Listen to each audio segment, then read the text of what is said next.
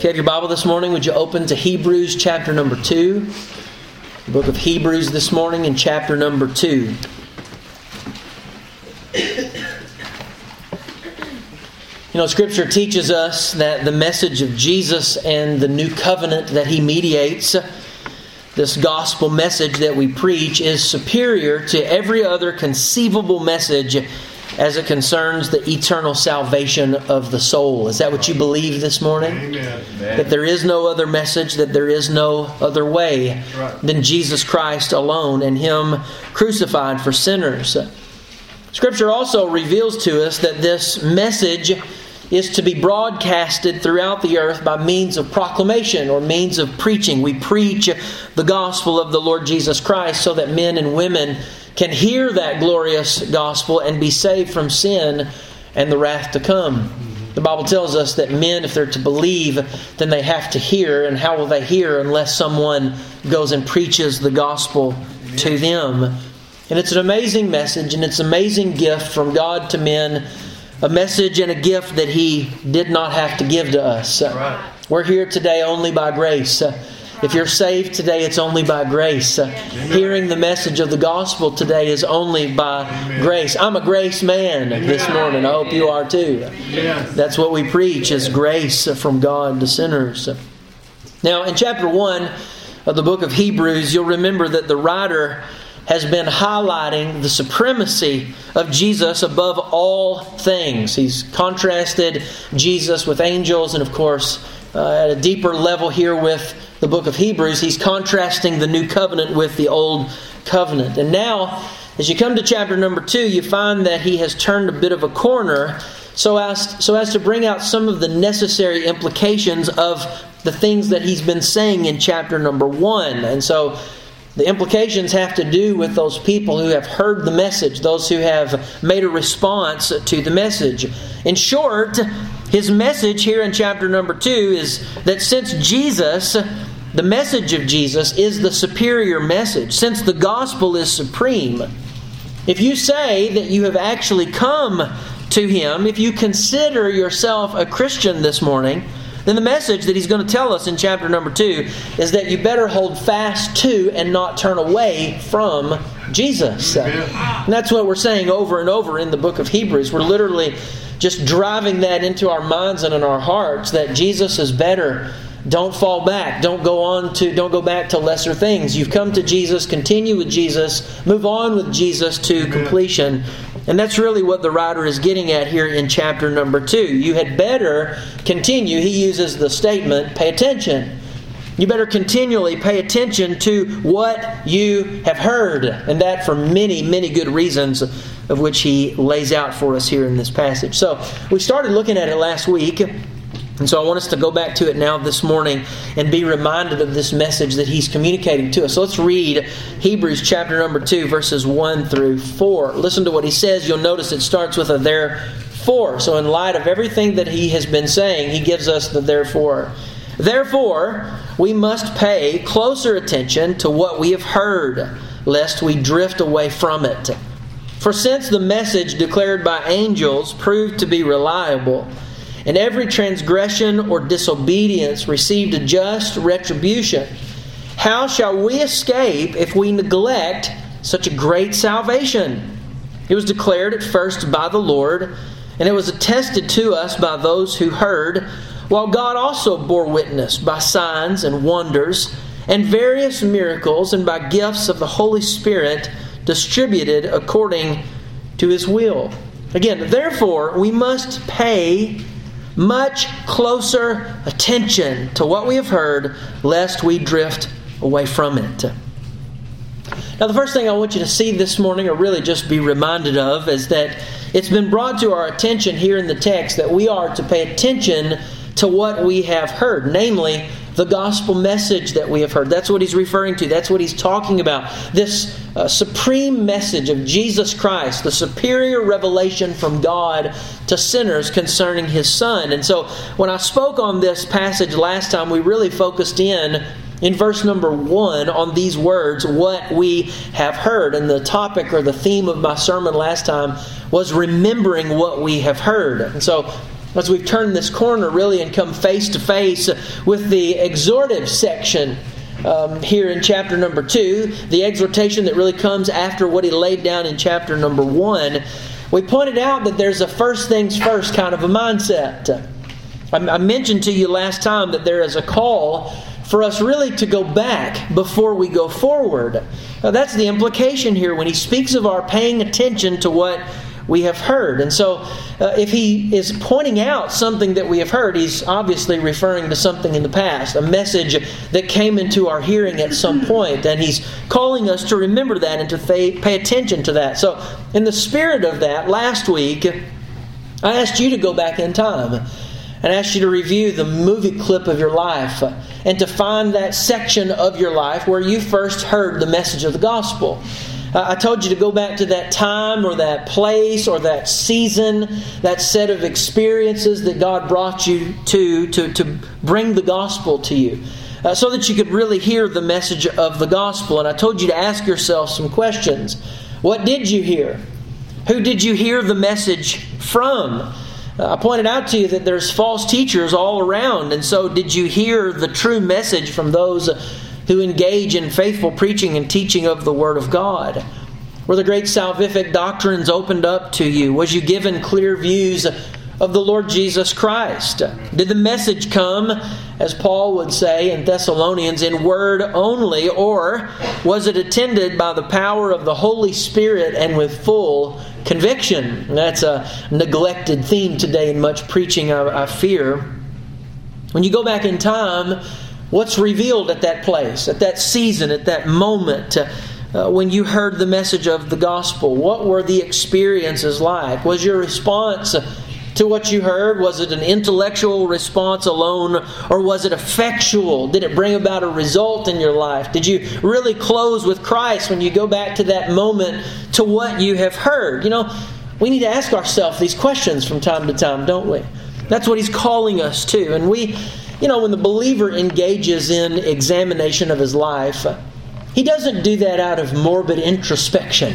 Right. You know, we're not being called to be morbid about all of this, but nevertheless, there, there are uh, exhortations in the Word of God to call us back to our experience with the gospel, to our closing with the Lord Jesus Christ, to think it over. As a matter of fact, do we not, every time we come to the Lord's table, take time? Right. Shouldn't we take time to examine ourselves and think about our life and Think about our profession of faith in Christ and how we're walking and how we're living before the Lord. And so, this is in the scripture for us to do.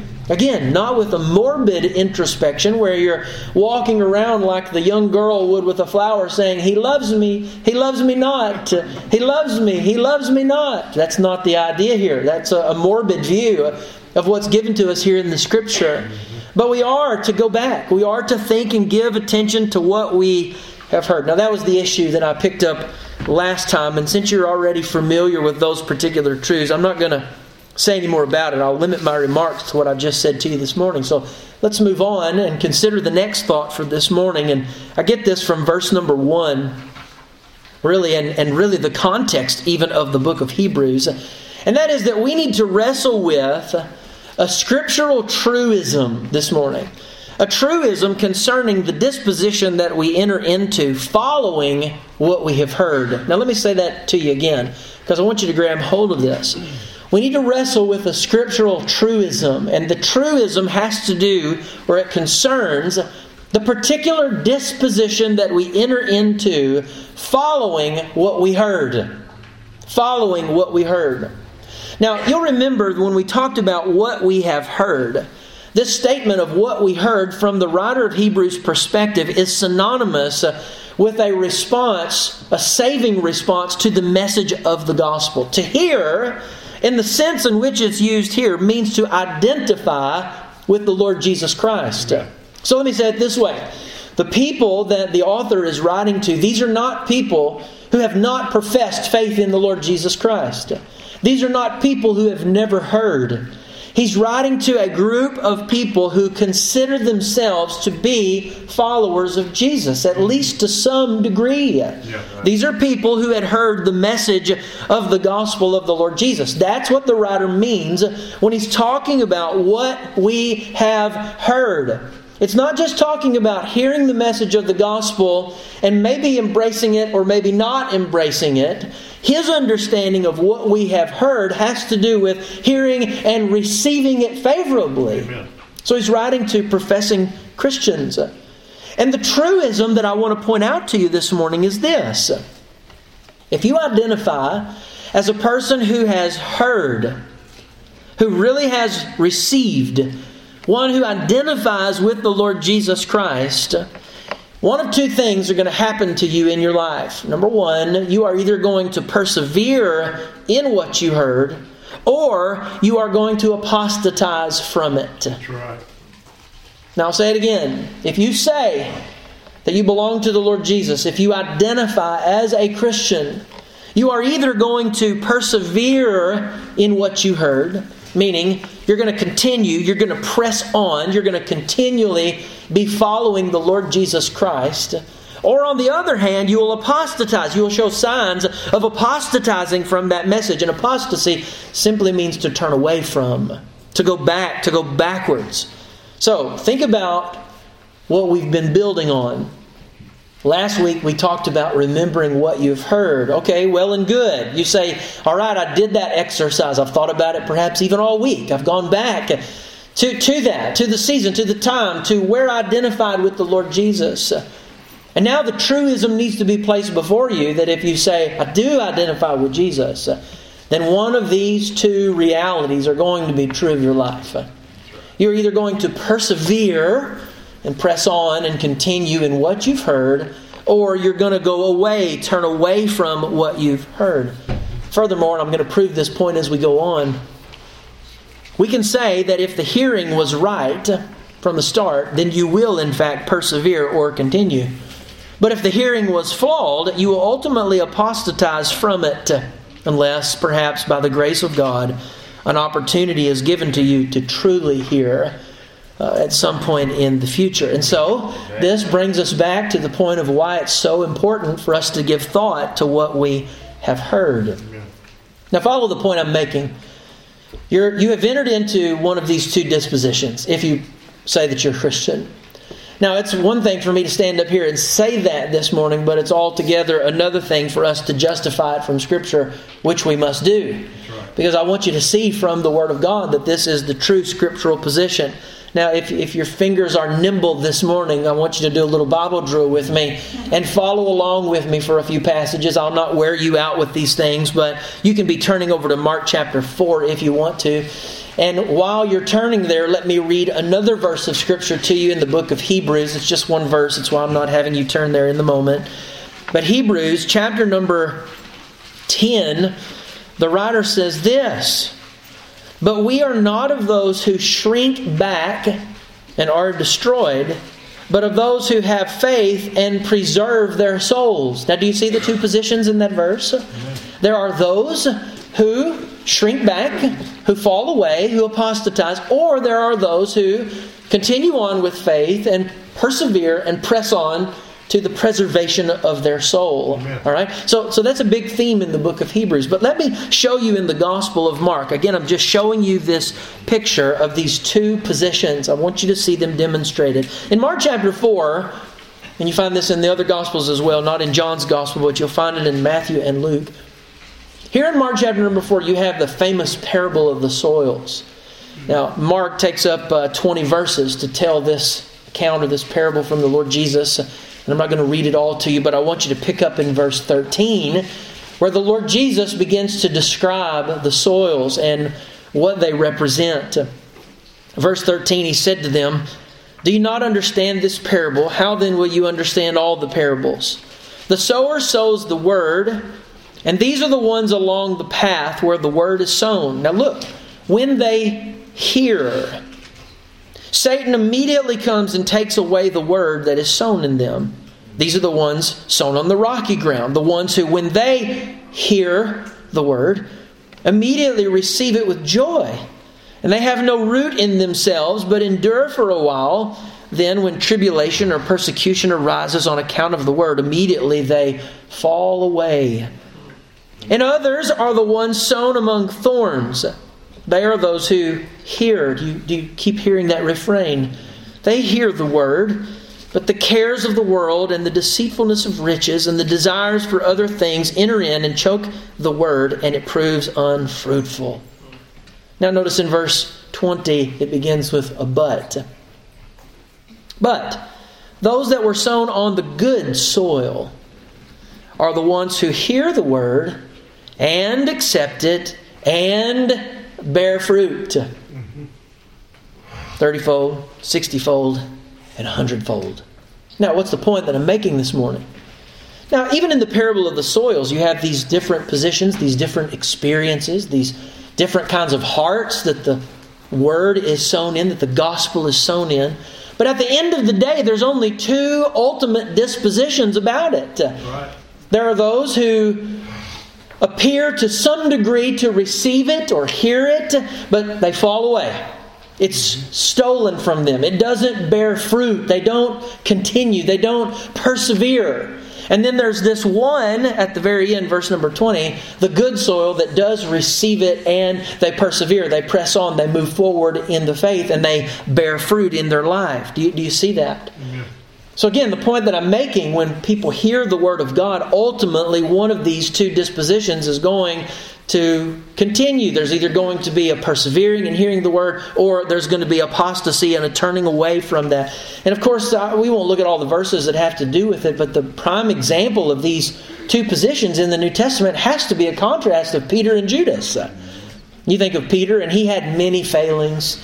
Uh, Peter I, I, Peter's a man after my own heart. Uh, yeah. You know, there's a lot of failure, but also God worked faithfulness in his life. Uh, and he, sure, he had some temporary setbacks in his life, uh, but because he truly belonged to the Lord, what was his situation? He persevered, he continued on in the faith. Whereas Judas, uh, he was one who appeared to have received the word and identify with the people of God, but ultimately he turned away from the faith. And so there are those positions demonstrated for us, and we could have picked many other passages in the New Testament that show these two positions of persevering in the faith or turning away from the faith. Now let's hone in just one verse of Scripture from the Old Testament. You write down or turn there if you want. But in Proverbs 5, verse number 18, I think this is the general picture of the genuine believer as they persevere and move on in the faith. In Proverbs chapter uh, 5, verse, or excuse me, 4, chapter 4, verse 18. But the path of the righteous is like the light of dawn, which shines brighter and brighter until full day. You see, that's the description of the genuine believer in the Bible, is that there is this uh, continual progression of growth in the light, if you will, or growth in maturity, or growth in fruit bearing. There's many ways that we could talk about it, but there's this steady progress in the life of the genuine believer. That's the nature of what it means to be a true believer. By the way, even in times of great stress and difficulty, and temptation and trial and hardship, uh, you still see, even under stress, the believer continues to press forward in the faith. Uh, a classic passage is Psalm 73. You can turn there if you want. I've preached on this passage two or three different times in the life of this church. I think it's so fundamentally important as an encouragement text for genuine believers. But you'll remember Asaph's story. In Psalm 73, verse 1, he makes the declaration Truly God is good to Israel, to those who are pure in heart. But as for me, he says, my feet had almost stumbled, my steps had nearly slipped. For I was envious of the arrogant when I saw the prosperity of the wicked. Amen. Here's a man who's a believer in God. I mean, he's a temple worker. And he says, My feet almost stumbled. I almost slipped into a position of apostasy.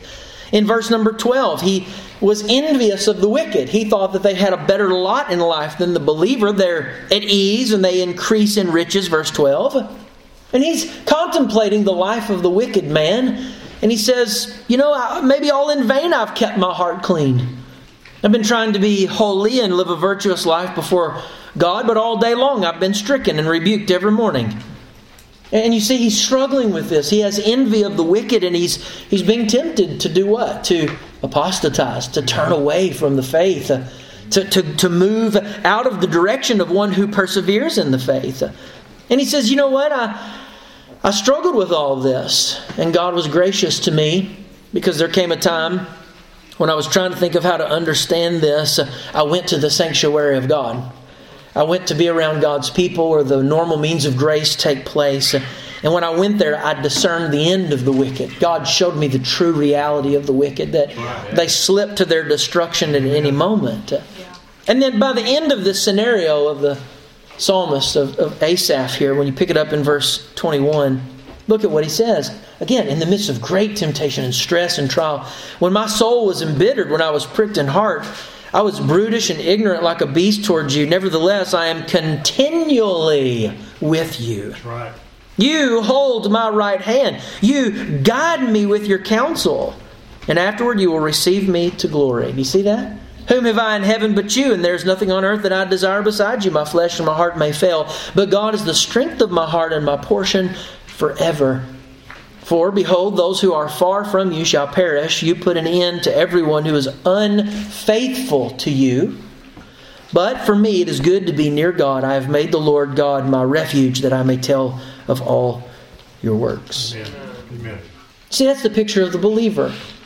The general picture is that the believer's light increases a little at a time, grows brighter and brighter and brighter. And even in those times of stress and trial and difficulty where that faith is tested, even though it may feel from time to time that the foot is going to slip, ultimately there is that perseverance, that continuation in following the Lord. Now, on the other side of the equation, we also see in the Bible a picture of what a false believer looks like. We see the picture of apostasy. In 2 Peter chapter number 2, if you want to read there with me, beginning in verse number 20. Now, of course, Peter is talking about false teachers here, but these are false teachers who identify as Christian teachers. These aren't people that are outside of the household of faith, at least in the sense of connecting with the people that are around believers, they would identify as Christian preachers and teachers. But, but notice how their apostasy is described.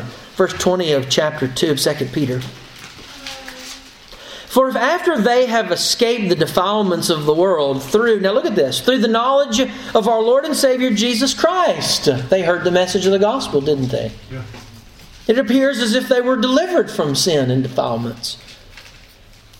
If they are again entangled in them and overcome, the last state has become worse for them than the first. For it would have been better for them never to have known the way of righteousness than after knowing it to turn back from the holy commandment delivered to them. What the true proverb says has happened to them. The dog returns to its own vomit, and the sow, after washing herself, returns to wallow in the mire. Yeah. Now, what am I saying here?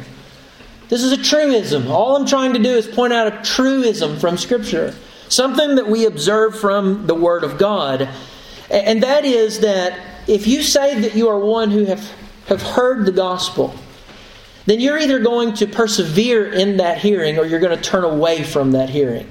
You clearly see this in the Word of God. As a matter of fact, this is the whole point of why the, the, what the writer is saying in chapter number two. He talks about look, you must pay closer attention to what you have heard, lest you drift away from it. There's the two positions.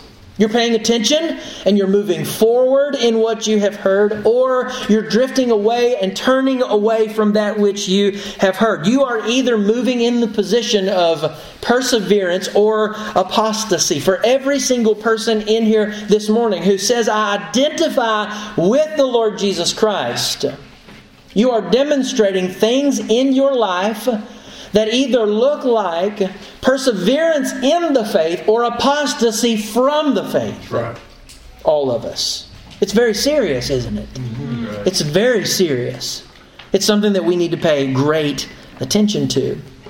Now, in the second place, the next thing I want to point out to you this morning is that we need to understand that Scripture commands those who identify with the Lord Jesus Christ to persevere in the faith. You see it in verse 1, don't you? Therefore, we must pay, we must pay, we must pay much closer attention to the things that we have heard.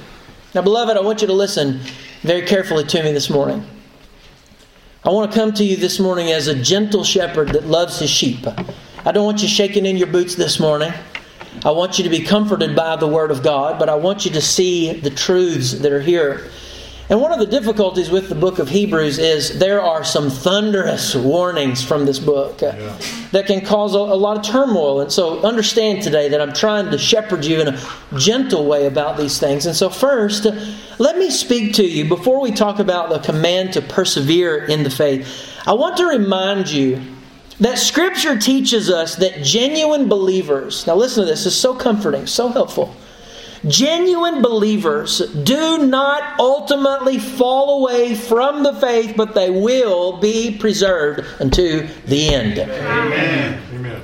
If you are genuinely a Christian today, you will for always be a Christian. Forever and always. You will continually know the Lord. You will continually persevere in the faith. If you truly know the Lord. The Bible is so very clear. A multitude of texts Amen. that we could consider today. I'm going to give you four of them just to encourage your heart. Again, flip, look at them. Look at the words of Jesus in John chapter number 6. Go to John chapter 6 with me. Just a couple of verses. Encourage yourself for a moment in these great truths.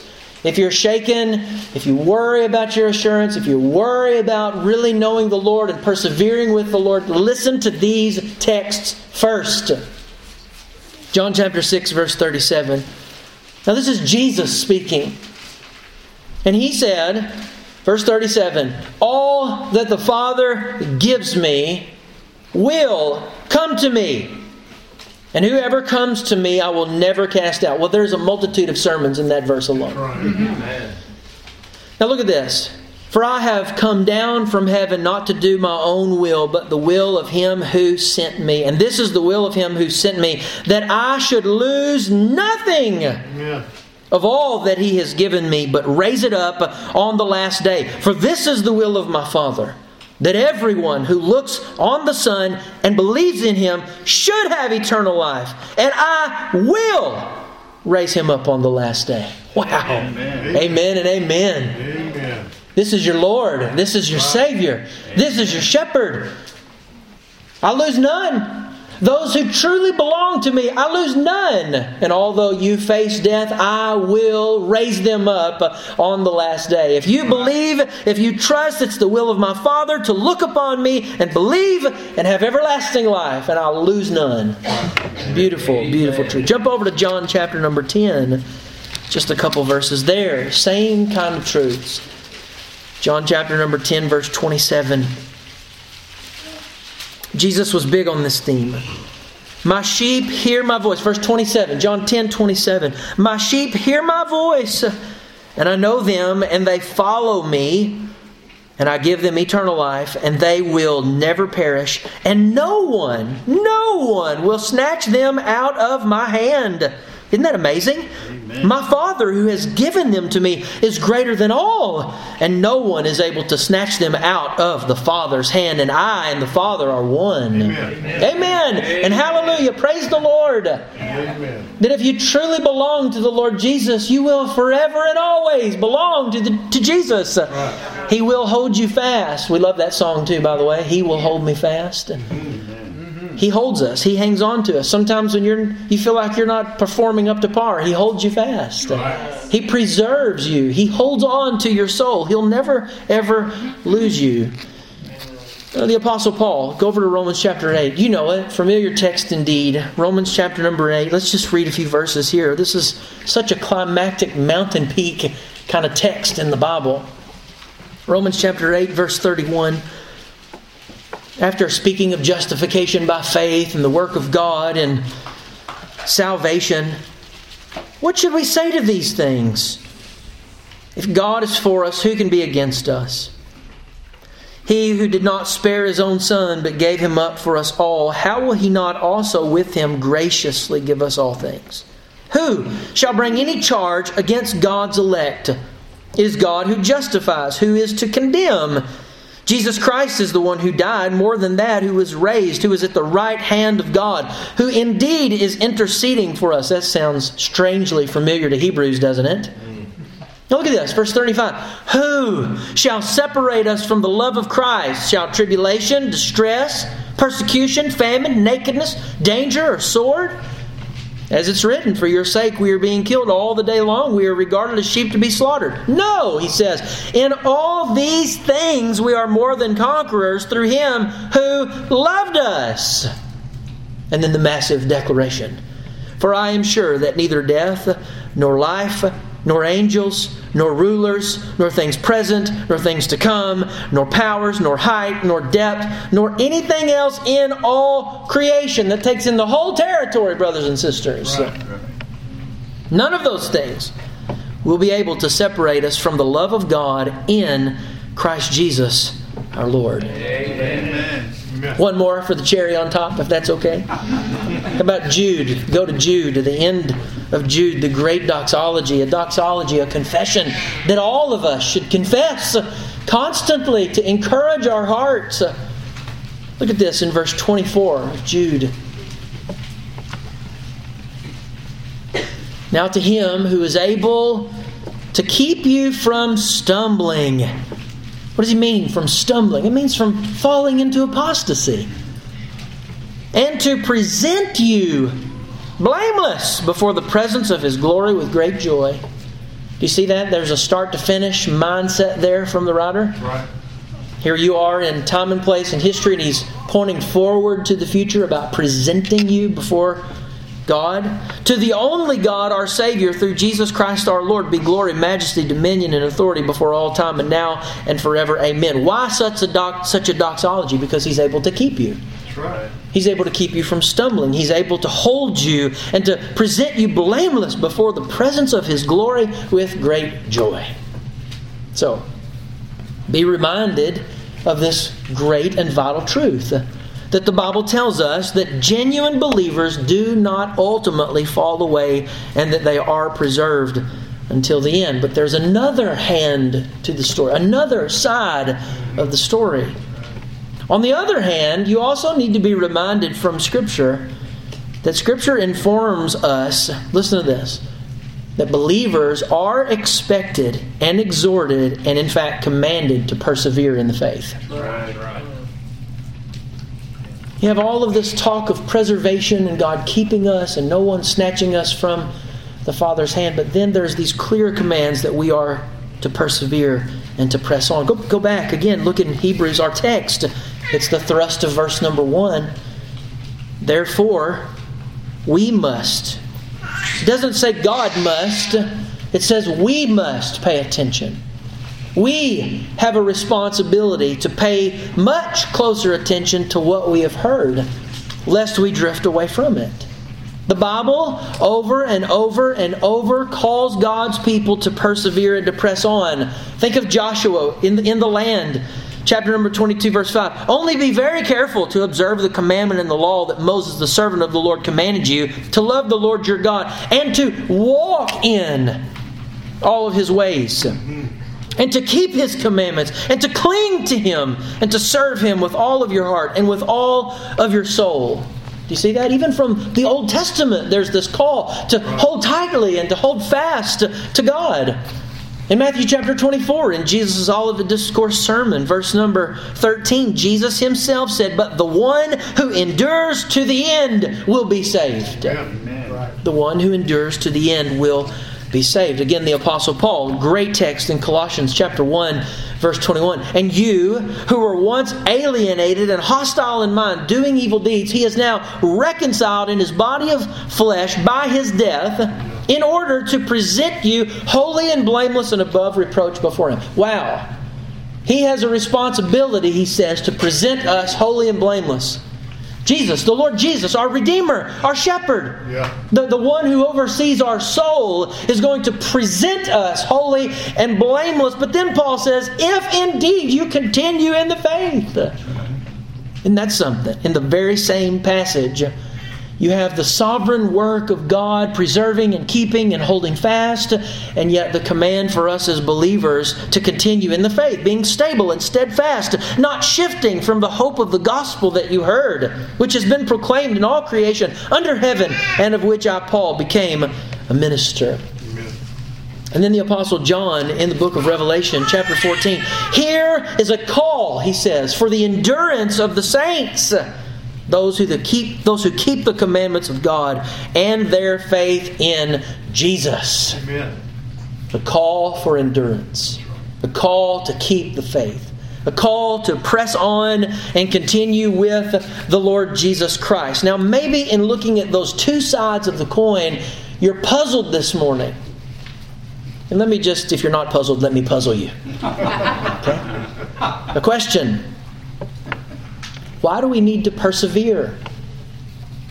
I mean, if Scripture teaches eternal security of the believer, or, you know, as some of the old Baptists would say, if Scripture teaches once saved, always saved, if Scripture teaches the preservation of the Father and the Son, why do I need to be commanded to persevere in the faith? Have you ever wrestled with that conundrum, perhaps? I mean, if, if God does all of this, if I can read a passage like Romans 8 that says nothing will separate me from the love of God and that He's holding me fast, then He's got this, right? Why then do I need this call upon my life to persevere and to hold on to the Lord Jesus Christ? Here's the answer in short, and then I'll unfold it a little for you.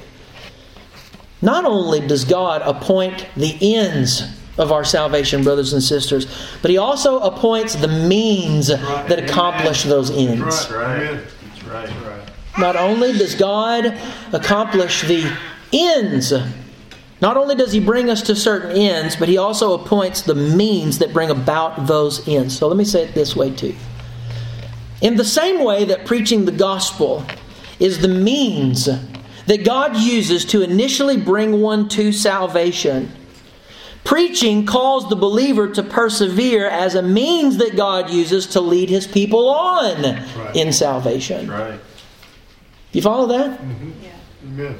There is the preaching of the gospel that God uses as means. It is the proclamation of Jesus Christ and Him crucified that sinners hear not just audibly, but with the heart, yeah. that causes them to see the Savior. And then once they've seen the Savior and have latched to the Savior and closed with the Savior, the proclamation continues to be said hold fast to Jesus as a means to keep you walking in that salvation. Yeah. Very important truth. A lot of people really get tied up over this. So it's, it's true to say that God certainly does preserve us, but He also uses the means, uses these means to cause us to persevere. Amen. Which, by the way, if you're persevering, it's proof of your preservation. That's right. Mm-hmm. Amen.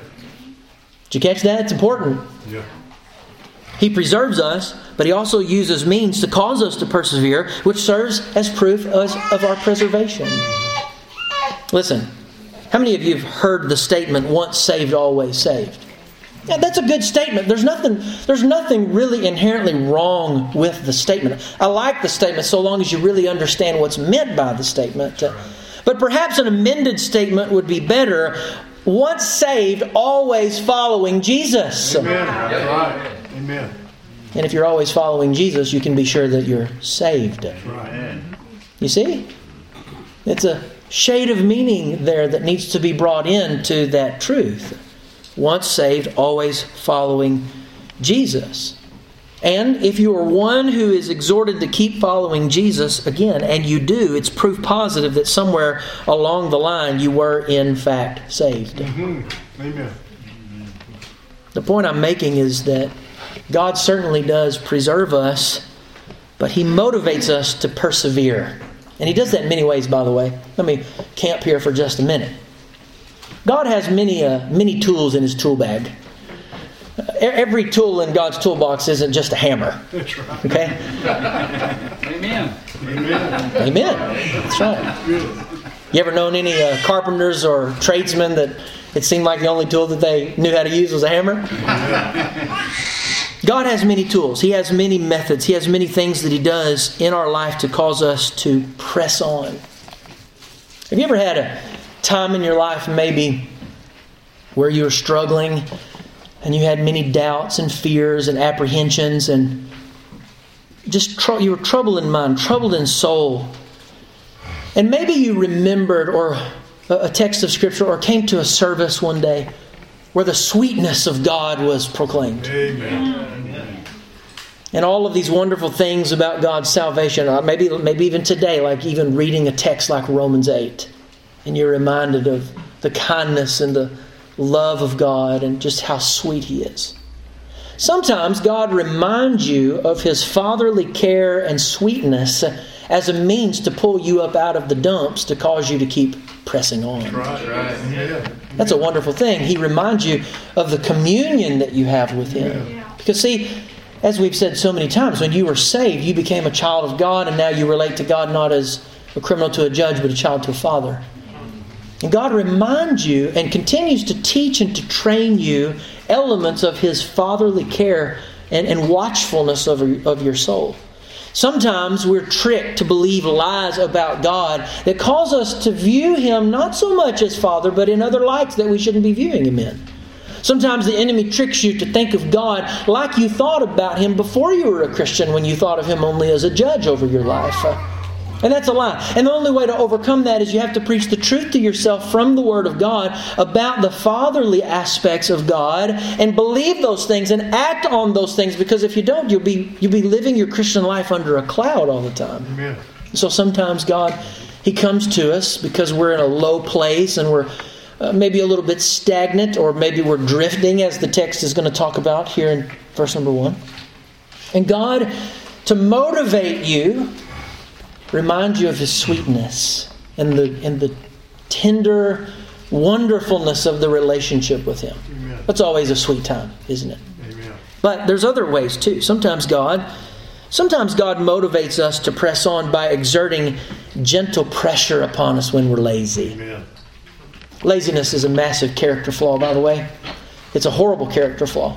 Yeah. The book of Proverbs talks all about laziness. Parents, I would encourage you and exhort you this morning to make sure that one of the lessons that you teach your children is to not develop laziness as it concerns the way they live their life because laziness is a sign of bad character.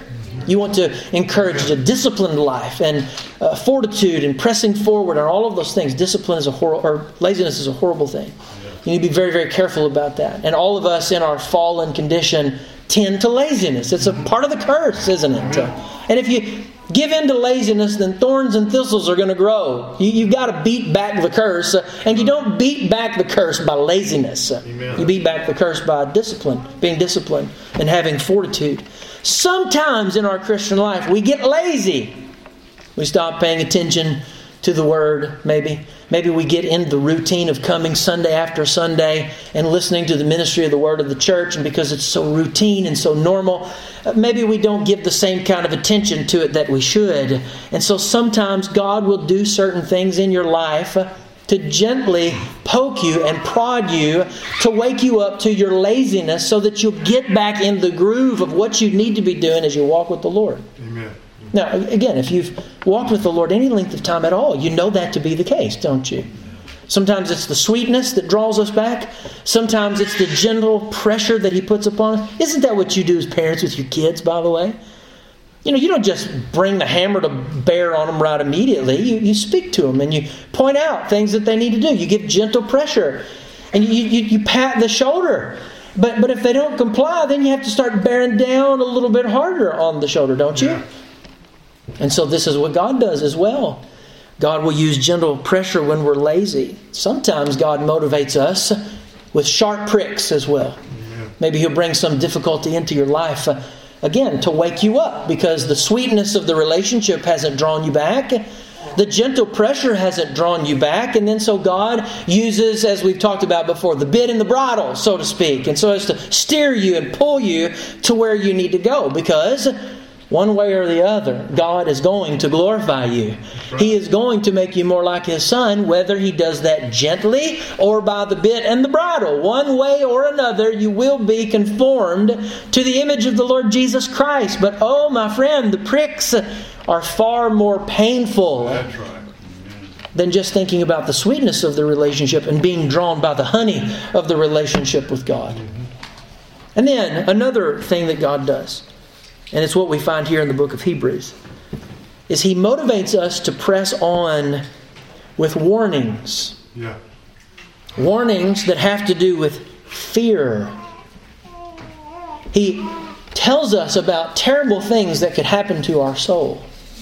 And so it's fear. We're motivated sometimes. And again, that's what's being employed here in the book of Hebrews. So you got to ask the question how then do the warning passages of Hebrews work in the life of the believer to cause them to persevere?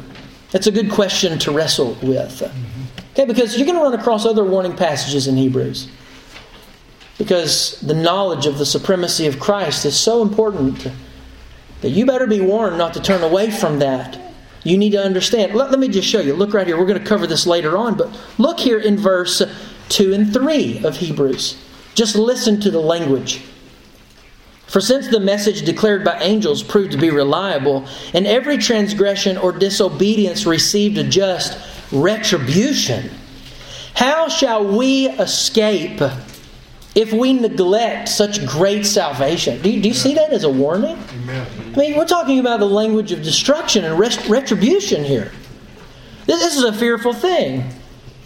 So, how do the war- warning passages work in the life of a Christian?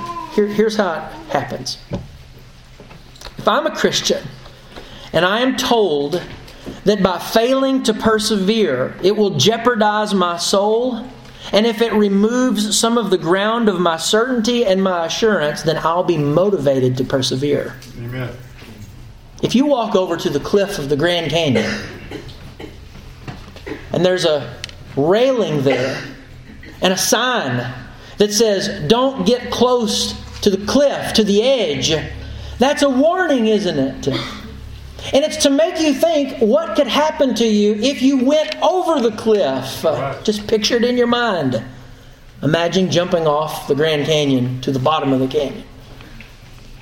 So the warning sign on the railing is a means that's meant to keep you away from the cliff. All right. Amen. Fear. That's what God does in the warning passages. See, if you walk away from what you've heard in a final sense, what would be revealed is that you were lost all along. That's right. Yeah. Amen.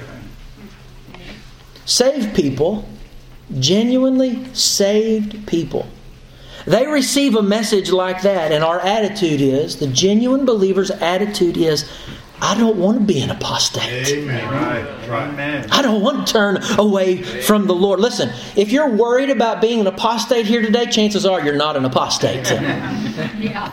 Amen. Amen. If you're not worried about being an apostate, you should probably be worried some this morning. Right. Amen. The warning is meant to, to keep you from apostasy. And so when that happens, you say, I don't want to be an apostate. The message that came in the form of a warning served the end of keeping you following after the Lord Jesus Christ. That's what you have here in our text. Amen. So now, as a Christian, you go back and you read, Therefore, we must pay closer attention to what we have heard, lest we drift away from it. I don't want to drift away from it. Amen. So I'm going to pay attention to it, right? Isn't that what stirs in your heart as a believer? Let me give you one other thing, too.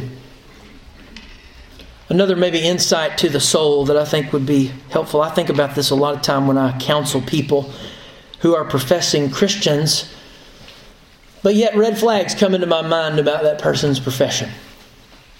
Here's another reason why we need to persevere. There are some professing Christians who have what I like to call an idle faith. What is something that's idle? Means it's not moving, it's not going anywhere, right. it's stationary, it stays in one particular place. And anytime you come across a professing believer that has an idle faith, listen to me closely, it is usually a sign of intellectual faith alone. That's it. Amen. Amen. Now, intellectual faith alone is not a saving faith. All right? This is a category of professing believer that you have to understand that's very, very important. Intellectual faith is a faith that's idle, but because it was demonstrated at a point in time, it stays in the past. Yeah. This is why there are so many professing Christians when they're concerned about the salvation of their soul, that the only thing that they do is revisit the time and the place in which they made their profession in the past. That's it. That's all they do. That's as far as it goes. And if they can look in the cover of their Bible and see the date that they wrote down, on such and such a date, I walked the aisle, I prayed a prayer, I did my business with God, that time in the past becomes the grounds for which they assure themselves that they are a Christian. Yeah, that's right. That's right. And that's deadly. Amen. Right. Because true, genuine faith is effectual. That's right. It, it, it's, it's living. You see, this is what makes a decisionistic gospel so deadly. That's right. Decisionistic gospel calls for men just to make intellectual assent to the gospel alone. Right. Right. And that's so dangerous. Yeah. It is so very, very dangerous because when you make it about the intellect alone, it ignores the necessity of the new birth. And the new birth produces not idle, but active faith. Amen. Amen. You see, it's being born again that then produces faith. Faith doesn't come before being born again. Born again comes before faith. Right. It's the new birth of life starting up in that person that brings about the effect of repentance and faith, which brings conversion and then Amen. following the Lord Jesus. Amen. Amen. You follow that? Amen. It's so very, very important. So listen, calls to persevere then has a way of shaking those professors who only have an idle intellectual faith out of their damning stupor. Yeah. It's good. So important. Christianity, again, it's active because genuine faith is effectual. It's alive. Maybe an illustration will help. Genuine faith is like starting the engine of a lawnmower that never runs out of gas. You start the engine and it just keeps on running. It never stops running. That motor just keeps on going and going and going and going and going. Intellectual faith, it agrees that there is an engine. It agrees even that that engine can run, but it never gets cranked up but imagines that it is. Yeah. That's right. That's intellectual faith. Amen. That's non effectual faith. And what happens to this person, and this is what is so dangerous among churchmen, is that their apostasy, because they will apostatize because they don't have genuine faith, their apostasy is an unperceived apostasy. Yeah. Because intellectual faith alone produces deception. Right. Amen. This is why, in Matthew 7, when these people say, Lord, Lord, and you remember what Jesus says to them, right? Depart from me because I never knew you. The scary thing, or the difficulty about that, is that these people didn't realize that they weren't those who belonged to Jesus. That's right. That's right. Amen. Because their apostasy was unperceived. They didn't realize it. And you remember the grounds by which Jesus based the evidence of their salvation? Remember? You only gave lip service to the will of the Father, but you didn't do the will of the Father. Amen. And you didn't do the will of the Father because you didn't have active faith. You didn't have real faith. Real faith perseveres. Real faith presses on. Real faith moves forward. Real faith produces fruit.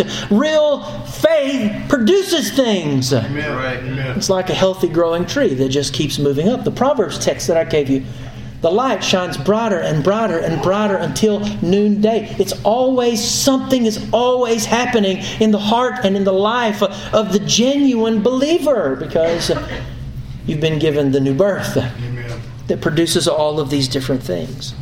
You see, flawed faith will always be past tense. That's right. Intellectual faith will always be past tense. Effectual faith is active in the present and it calls to perseverance. And those calls to perseverance, by the way, reveal what you have. Because if you're a professor, you're either going to persevere or you're going to apostatize.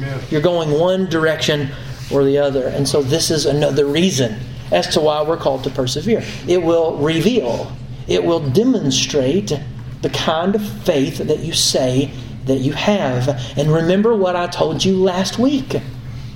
You will stand before God with whatever salvation you say that you have. That's right. Amen. That's right.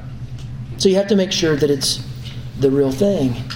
And if the warnings of Scripture and the calls to persevere cause you to persevere, then rejoice, brothers and sisters, Amen. because God has done something real in your life. Now, there's much more to say.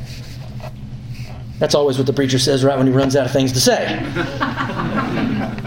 There's more to say, though, on this. There really is. I, I had debated bringing out a couple other points this week in the sermon, but I decided not to because I want to continue to unfold next week. What does what does perseverance look like? And what are causes of apostasy? That's important to discuss, and it requires a, a full sermon on those things. So let me just conclude with a few final thoughts this morning. Number one, just like we began last week, I just encourage you one more time to go back to what you heard. Amen. Okay, it is important. Go back to that time, that place, that season. Go back and look at your experience. In the second place, if you identify with Christ, mark it down that your life is demonstrating either patterns of perseverance or patterns of apostasy, and you need to ask which of the two it is. Amen. In the third place, you need to wake up to Scripture's call upon you as well as your responsibility to persevere in your following of the Lord Jesus. I exhort you today, if you say you're a Christian, persevere. Continue going after the Lord Jesus. I use the words of the writer of Hebrews. Therefore, we must pay much closer attention to the things that we've heard. You've heard it, you've embraced it, you've received it. I keep paying attention to it. Continue to press on. Let me give you three E words. Go back and look at your experience. Right now, in the present, look at the evidence and think towards the future with endurance. Yeah. Amen. There's the pattern. That's how you need to think about what's going on here in the passage. And lastly, again, for those of you who are believers, I, I so want you to walk away encouraged today. That, that's the point of all of this. I'm not trying with the book of Hebrews to bring you to a place of despair. And it can do that. And there's preachers I've heard who have done that with the preaching of these kinds of warning texts. I perhaps have done it myself from time to time. But the point today is that if you're a genuine believer, these truths are meant to bring you to a place of hope. Genuine hope, genuine confidence, genuine assurance. Don't you remember from the beginning of our study and the times throughout the study how many times I've told you that when we're finished, I want your assurance to be greater and stronger and to new heights that it's never been before. But the only way that you get there is if you go through some of the deep anguish of the soul through these truths. Amen. You have to pour yourself through these different truths before you come to that place. And so I want you to walk away today with joy. And so, as it concerns this doctrine of perseverance of the saints uh, that we've come face to face with in Hebrews, I want you to be encouraged with this confessional statement about this doctrine. I went back this week and looked in some confessions, Baptist confessions, and I really like this particular one. It's point number 13 in the Abstract of Principles from 1858. This is Southern Seminary's doctrinal confession. Some of our Baptist forebears wrote these things down. They're so very helpful. And I think this is so encouraging. Listen to this, and I'll close with this.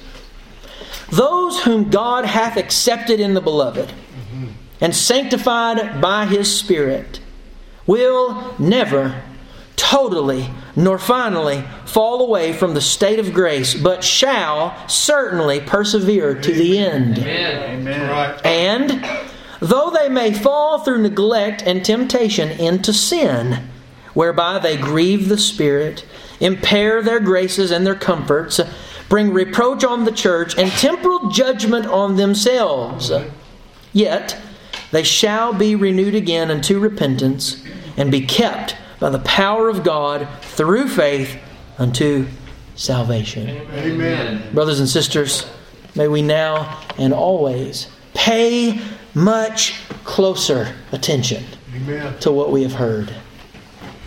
Father, we thank you for these clear words of instruction from your holy word today. And Lord, I pray the truths in the passage today haven't brought anyone to despair, but rather to a position of hope and confidence and comfort Lord, that they're in a state of grace. Lord, I pray that you would work these things in all of our souls. Lord, these are common things to every believer that we have to wrestle with and struggle with. But Lord, how profitable, what a wonderful exercise for us to wrestle with our soul and to not go back just in the past somewhere, but think about what's going on right now. And Lord, that we would examine and that we would think about our love for the Lord Jesus and our following hard after Him, and that we would keep up the endurance as we run the race, ready to make it to the end of the, the, the, prize, to the goal, to the finish line. So, Lord, help us to not be lazy. Help us to be watchful. Help us to pay close attention to the things that we've heard and to persevere. And Father, we do praise you and we thank you today for these other great texts on the other side that teach your wonderful preservation of your children. Amen. You are such a loving Father. And Lord, if I could lose my salvation, I know I would. That's right. Mm-hmm. But thank God that it doesn't depend upon me. But it depends upon the Lord Jesus who shed his blood. And he is the only offering, Lord, that you accept. And if we find ourselves under the blood, the precious blood of the Lord Jesus Christ, we are safe and sound for now and throughout all of eternity. And I pray today that you would subjectively quicken that truth to your people today to give them joy and gladness in the Lord. And with believing and, and happiness and joy, they would walk out today, Lord, with their, with their eyes upon you, continually persevering and following hard after Jesus. Amen. We love you today and are so thankful for your grace. In Christ's name we pray. Amen. Amen.